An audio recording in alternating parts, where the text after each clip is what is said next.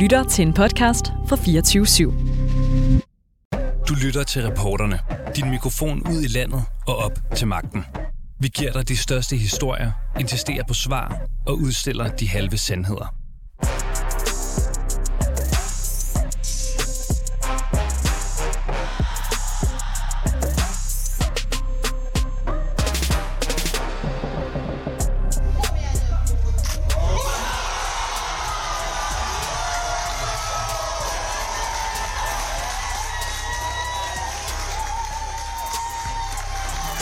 Ja, så lød det til Sverigedemokraternes valgfest i går aften i Stockholm. Sverigedemokraterne, der jo om nogen kan være glade for det, der tegner til at blive et historisk valg for det indvandrerkritiske parti i Sverige. De står til, hvis vi skal tro tallene lige nu, 73 mandater øh, i rigsdagen, og dermed bliver de altså det næststørste parti, hvis tallene altså holder øh, stik.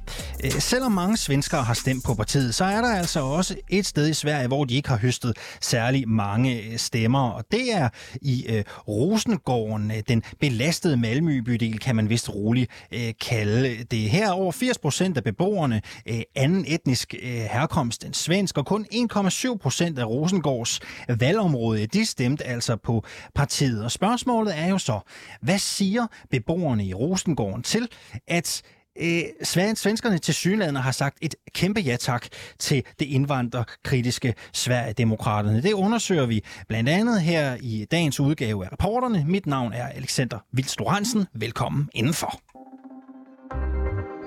Og også velkommen til dig, Silas Moody. Du er reporter her på øh, Reporterne, og øh, du er lige kommet ind ad døren, bogstaveligt talt, efter at have været i øh, Rosengården hele formiddagen ved Malmø. Øh, lad os bare være ærlige. Sverigedemokraternes fremgang skyldes jo på ingen måde de stemmetal, som man ser i øh, Rosengården. De fik kun 1,7 procent af stemmerne. Men kan du ikke lige prøve at fortælle, hvordan var stemningen i Rosengården, da du var der? Nå, men jeg synes, den var en, en smule trykket. Øhm, altså for det første, så var det svært for mig at komme i tale med folk, når de fandt ud af, at jeg var fra pressen.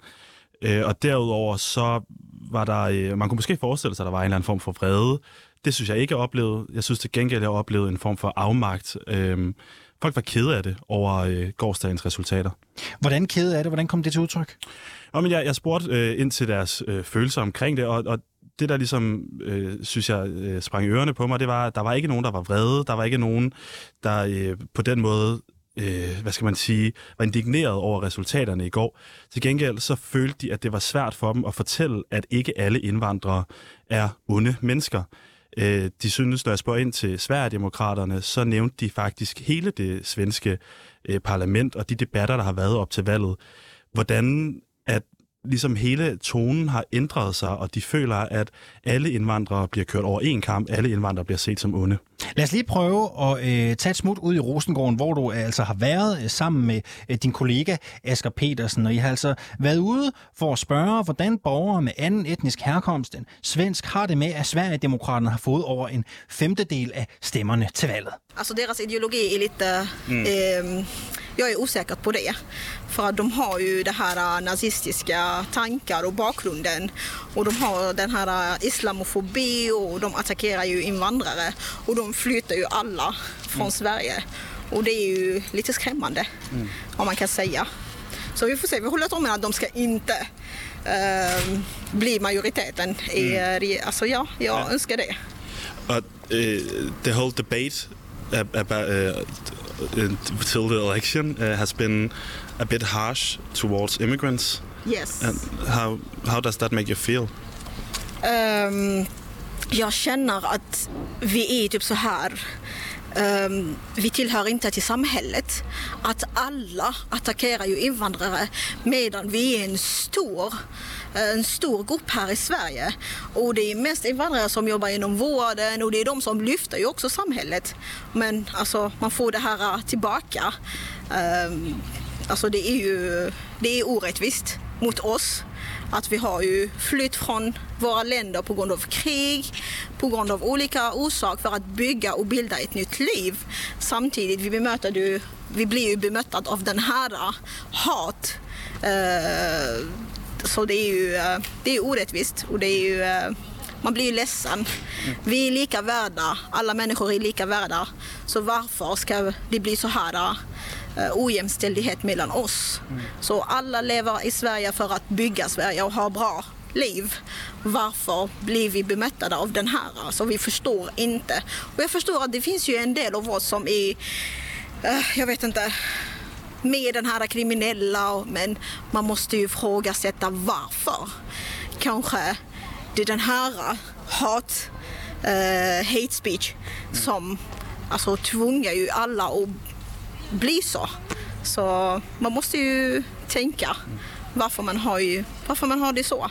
Varför samhället blev så eller varför ungdomar ju väljer ju det kriminella istället av det demokratiska och, och, och, och jag vet inte, gå och rösta och välja och göra skillnaden med demokratiska sätt. Så tänker jag. Ja, så lød det altså fra Rosengården tidligere i dag. Silas Moody, reporter på programmet. Du er stadigvæk i studiet. Lad os lige prøve at opsummere, hvad er det, der bliver sagt i øh, klippet, vi hører her? Jamen for det første så er det den her øh, uforståenhed over for, at alle ikke kan blive behandlet lige i Sverige. Øh, hun nævner det her med, at der er rigtig mange ude i Rosengård her, der er flygtet fra krig og fra bomber alle mulige steder i verden. Så kommer de til Sverige og har egentlig følt, at de har haft det godt i rigtig mange år. Ikke følt de her problemer, som bliver, bliver malet lige nu i medierne. Øh, og lige pludselig, så er det som om, at de skal tales meget, meget voldsomt til. Øh, og hele den her debat om, at de skal ud af landet. Øh, de skal fuldstændig indvandrerstop, som det lyder fra Sverigedemokraterne. Øh, det synes hun er virkelig uretfærdigt. Øh, ganske enkelt, så synes hun, at alle skal behandles lige. Din kollega, vores kollega på redaktionen, Asger Petersen, han har også været ude i Rosengården sammen øh, med dig, og han spurgte borgerne i området, om de er bange for deres øh, fremtid i øh, landet oven på valget i går. Han spurgte blandt andet en kvinde, som flygtede fra Libanon til Sverige i 1986. Det känns inte bra, för Sverige går åt en riktning som som eh, inte alls bäddar för något gott, känns faktiskt. Så, Synes du, at, at det har taget en, en dårlig drejning politisk? ja, det tycker jag. Det tycker jag faktiskt. Ja. Och eh, man är inte glad för det. Det har hänt så mycket. Det har aldrig varit så här oro, oroligt som det har varit faktiskt eh, under de senaste åren här. Och jag tror alla känner oro. Jag är också väldigt orolig för mina barn och när de går ut och det är det här med gängkriminalitet och allting. Det, det, det känns inte alls så bra. Man är också orolig för krig, eh, att det ska drabba Sverige också. Särskilt när man har kommit ifrån eh, ett krig och man har fortfarande trauma som man behöver verkligen bearbeta. Så känns det tyvärr inte bra. Man blir liksom traumaväxt när man hör att det är krig på gång och det, det är så nära också Sverige. Och man blir indragen för Sverige har alltid varit neutral land men det, det känns inte riktigt så längre. Ja.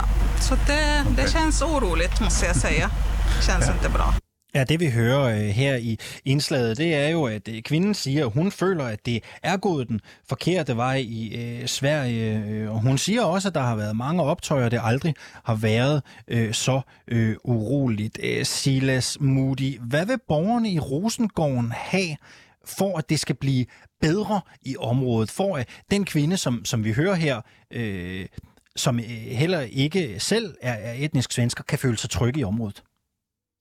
Øh, jamen, øh, jeg tror egentlig hellere, vil starte et lidt andet sted. Øh, fordi det, vi jo oplevede meget derude, det var, at de egentlig havde en følelse af, at der var forholdsvis trygt, men at det var medierne, der havde lavet et eller andet billede af det. Mm. Og derfor så blev, når jeg kom ud og ville stille et spørgsmål fra Dansk Radio, så øh, var der rigtig mange, der ikke ville snakke med mig for det første, og derudover så kom der også en person og, og faktisk råbte af os, øh, at, øh, at han var synes, at vi skulle ja, fuck af helvede til, øh, for at bruge hans ord, øh, fordi at han mente, at, at vi var vi fra medierne, vi var med til at udstille Rosengård kun på den negative måde, og ikke på den positive måde, som han faktisk så Rosengård som at være. Mm. Sils Moody, øh, reporter her på programmet. Tak fordi øh, du kom øh, i, øh, i studiet. Og nu kan vi sige øh, velkommen til dig, Jesper Sølk. God eftermiddag. Du er nordisk korrespondent, det er du på øh, TV2, og du er i Sverige, hvor du også har dækket øh, det øh, svenske valg. Øh, som sagt, så bliver stemmerne i Sverige jo fortsat talt op. Vi forventer et endeligt resultat onsdag. Det er fordi, at udlandssvenskernes stemmer, de skal også lige tælles op. Og lige nu, der er løbet tæt. Bare et mandat ser ud til at gøre forskellen på, om det er den røde blok med en socialdemokratisk Magdalena Andersson i front, eller blå med Ulf Kristersson øh, og moderaterne, der tager sejren hjem. Men et er jo sikkert, og det er valgets helt store vinder, det er øh, Jimmy Åkesson og Sverigedemokraterne, det indvandrerkritiske parti, som lige nu ser ud til at blive rigsdagens anden største. Hvordan reagerer de svenskere, du har talt med i løbet af dagen på øh, partiets forløbige valgresultat? Jamen, det er jo et exceptionelt splittet øh, Sverige, som vågner op til det her næsten øh, resultat. Det ligner en, en blå sejr, men vi må lige vente. Og, og det er splittet, fordi at halvdelen af de svenske vælgere, de kigger over på Jimmy Åkesson og på Sverigedemokraterne og kan slet ikke genkende det Sverige, som de står for, den retning, som de vil trække øh, Sverige. De ser Sverige som øh, sådan den humanistiske stormagt, som et åbent samfund, hvor man har ligesind og fællesskab og godt kan håndtere også at være et multikulturelt samfund. Det er sådan den ene del af, af Sverige. Og så har vi jo så modsat over hos uh, Jimmy Åkesson, som vil være det land i Europa med den laveste uh, immigration. De vil slå hårdere ned på øh, banderne og på de kriminelle. De vil stramme op i forhold til integrationen osv. osv. Og det vil sige, at nu har jeg været ude og snakke med nogle stykker her i løbet af i dag, og der er altså folk, der er decideret skræmt af den retning, som Sverigedemokraterne vil trække den.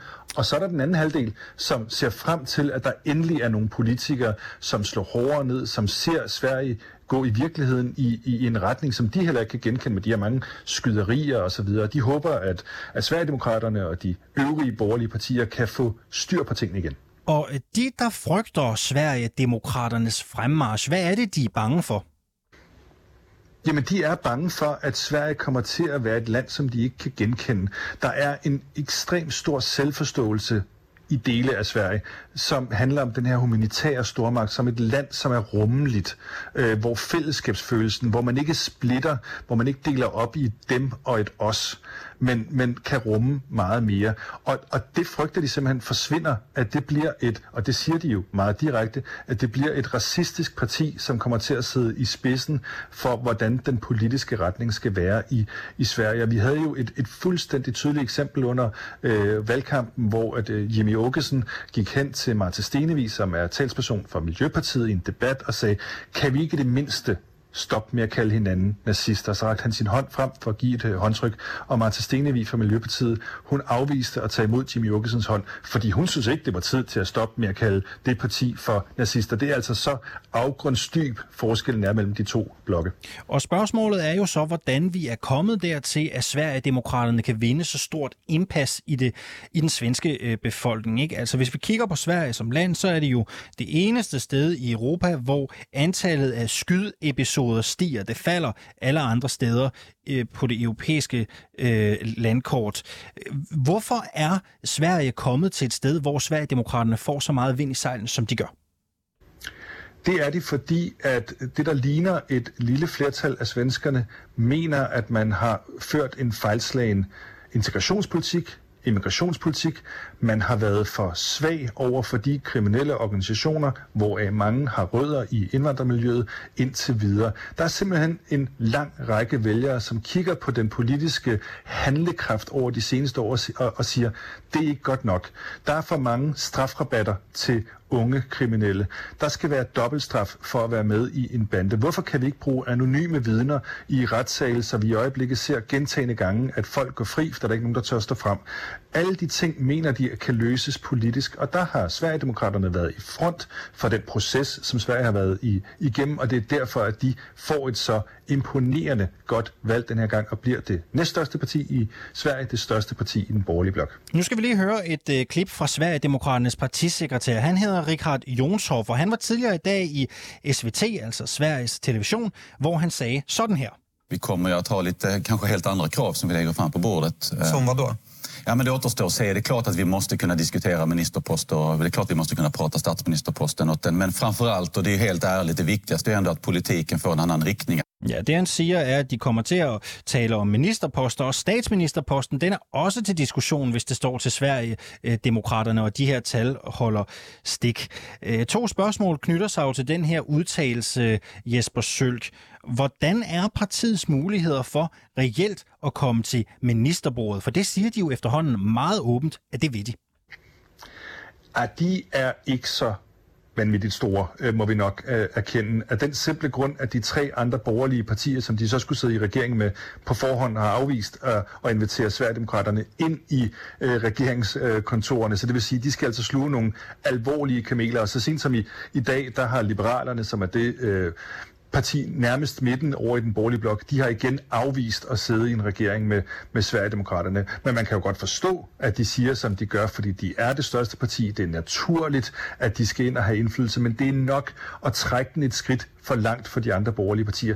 Det ved Sverigedemokraterne nok også godt, så de forsøger selvfølgelig at, at malke situationen og, og vise, at de gerne vil magten, og så skal de jo bruge den indflydelse, de kan få på at få så mange indrømmelser i den her forhandlingsproces frem mod en kommende regering som overhovedet muligt. Men lad os lige prøve at blive ved det, fordi vi har jo set i Danmark, øh, Dansk Folkeparti, hvis vi skal drage en parallel, de har jo også nægtet at gå i regering. Det har kostet dem dyrt senere i deres politiske liv. Altså kan Sverigedemokraterne overleve en situation, hvor de siger, jamen okay, vi kan godt øh, undvære ministerposter, vi stiller os tilfredse med at være et støtteparti. Jamen, de gør det jo sådan set øh, omvendt. De siger, at de ikke er tilfredse med at være et støtteparti. Så kan det så være, at de ender med at være det alligevel et meget magtfuldt støtteparti, fordi de andre ikke vil have dem med i regeringen. Det er ikke fordi, at Sverigedemokraterne ikke selv vil tage ansvar. Og en af de ting, som de har haft held med i den her valgkamp, det er igen og igen at påpege, at alle de problemer, der er i Sverige, alle de ting, som vælgerne er utilfredse med, de eneste parti, de ikke kan skyde skylden på, det er Sverigedemokraterne. Fordi alle de andre partier, uanset at de har råbt op og peget på problemerne igennem mange år, alle de andre partier har sagt, vi vil ikke lege mere, vi vil ikke snakke mere. Så de har ikke ansvaret, og de vil gerne tage det på sig nu her, hvis de får lov. Det er vel at mærke det, som er det spændende nu her. Men så lad os prøve at se lidt på, hvilke kort øh, Ulf Christensen og Moderaterne, som kan risikere at skulle danne regering, hvis det her blå flertal holder hele vejen hjem. Altså, hvilke kort har Ulf Christensen at spille, hvis han ikke vil tage Sverigedemokraterne med ind og dele ministertaburetter ud? Hvad er hans muligheder så? Og men sandheden er jo, at der er ikke øh, nogen borgerlig indflydelse, hvis de ikke finder en løsning på en eller anden måde. Hvis de ikke lander øh, en måde at danne en regering, og så er der et familie støtteparti ude til højre, som skal have en masse indflydelse. Altså, de skal lande det på en eller anden måde. Og vi ved faktisk, at øh, Jimmy Åkesson var lige over at spise en frokost over hos øh, Moderaterne her i løbet af i dag i deres hovedkontor her i, i Stockholm, for lige at sætte præmisserne for den, øh, den samtale, der kommer til at være øh, fremadrettet, hvis de får mulighed for at, at danne en, øh, en regerings- og Øh, regeringsgrundlag. Men, men Ulf Christensen er den eneste, der kan samle den borgerlige blok, øh, som, som ligesom har støtte og sympati i alle partier. Så han er den naturlige leder. Det betyder ikke, at det bliver nemt for ham, men det betyder jo, at de skal finde en løsning øh, den her gang for at skabe et borgerligt flertal. Alt andet vil være en katastrofe, hvis nu de får muligheden. Ja, for hvis Ulf Christensen ikke formår det, så er hans tid som leder for Moderaterne vel også slut. Ja, ja. Altså, hvis han ikke, hvis han ikke kan... Øh, først vil den være slut, hvis han tabte valget nu her. Hvis vi leger med tanken om, at det her enkelte ene mandat, der mangler lige at blive nejlet fast, at det ryger over i den rødgrønne blok, så er han færdig. Hvis han så får muligheden for at skabe et flertal af en regering, og det ikke lykkes ham at forhandle det på plads, men altså, det er jo være øh, hovedrystende øh, dårligt politisk øh, håndværk. Det skal han kunne. Og det kan han formentlig også godt. De har jo en plan for, hvordan det er. Det er bare et spørgsmål om at lige trykke nok på de forskellige partier til også at få det til at, at smelte sammen på et tidspunkt. Og der er det selvfølgelig lidt problematisk, også for Moderaterne, at Sverigedemokraterne er blevet det største parti, storebror, over i den øh, borgerlige blok. Det giver dem jo trods alt lidt mere magt og indflydelse, og man bliver nødt til at give nogle flere indrømmelser, end man måske har lyst til. Men magten er jo magten, og jeg tror nok godt, de vil gå relativt langt for også at beholde den. Og nu sidder vi og venter på, at stemmerne for udlandssvenskerne bliver talt op. Øh, Sølk, kan man på nogen måde sige noget om, når man ser tilbage på tidligere svenske valg, hvem udlandssvenskerne har tendens til at pege på? Ja, det kan man faktisk godt. Øh, det er jo ikke sådan, at alle udlandssvenskere de øh, stemmer. Der er sådan et eller andet sted mellem 150 og 200.000 øh, udlandssvenskere. Det er måske en tredjedel, en fjerdedel af dem, der, der rent faktisk afgiver deres stemme. Men det er så hovedsageligt borgerlige stemmer. Det er sådan, du ved, folk, der er taget ud for at arbejde i en bank i Shanghai, eller øh, åbnet en, en, en stor øh, farm nede i, i det sydlige Europa. Den retning. Altså folk med nogle penge, som godt kan lide erhvervslivet osv., og, og de stemmer traditionelt borgerligt. Så det vil sige, at det er også derfor, når vi, når vi kigger på det her enkelte mandat, så kan vi ikke afgøre det på nuværende tidspunkt, at det bliver et borgerligt flertal. Men hvis man skulle sætte procenter på, så er de relativt højt, fordi at alt siger, tilsiger ligesom, at de sidste stemmer, vi mangler, de vil nok formentlig, om ikke andet, være uafgjort eller måske læne øh, borgerligt. Så, så de, har, de er fortrøstningsfulde i forhold til de næste dage, men de bliver jo nødt til at vente, inden de ligesom kalder det her valg. Og det sagde Jesper Sølke altså, som er nordisk korrespondent med fra Stockholm, og så huserer han jo til dagligt på TV2. Du har lyttet til reporterne på 24 /7. Hvis du kunne lide programmet, så gå ind og tryk abonner hos din foretrukne podcast-tjeneste, eller lyt med live hver dag mellem 15 og 16 på 24 /7. Tips skal altid sendes til reporterne snablag247.dk.